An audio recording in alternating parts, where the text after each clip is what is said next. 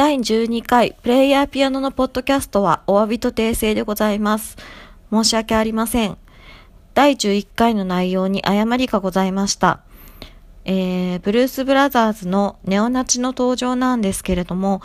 ブルースブラザーズがエルエルトのと家に行く途中にネオナチに遭遇しとお話ししてしまいましたが、正しくは昔のバンド仲間に会いに行く道すがらでございました。それとネオナチの最後ですが、すぐ最後を迎えると思ったんですけど、映画終盤でした。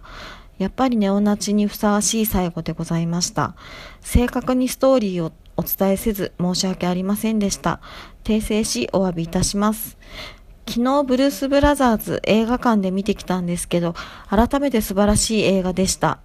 私はダン・エイクロイド演ずるエルウッドに惚れてしまいそうになりましたよ。かっこいいですね。兄弟愛が素晴らしいです。ジェイクも色っぽかったです。ぜひ皆さんも劇場で見てみてください。しかし、今回1日おきの上映、かつ8時40分からという遅い開始時間、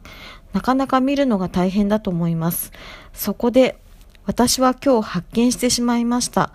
なんと Amazon プライムビデオで見ることができるではありませんか。これは Amazon プライム会員であればいつでも無料でストリーミング視聴できるというものです。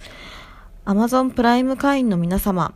ぜひプライムビデオでご視ご視聴くださいませ。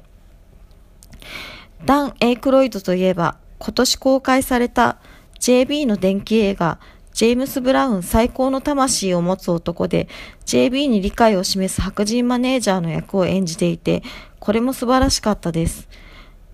えー、実は1991年公開のマイガール、えー、マコーレ・カルキン君が出ていて大ヒットした映画なんですけれども、すでにおじさん化していたので、最高の魂を持つ男での中年男性役にもそんなにショックを受けなかったんですけど、マイガールのおじさん化したエイクロイドを見た時にはちょっとショックでしたね。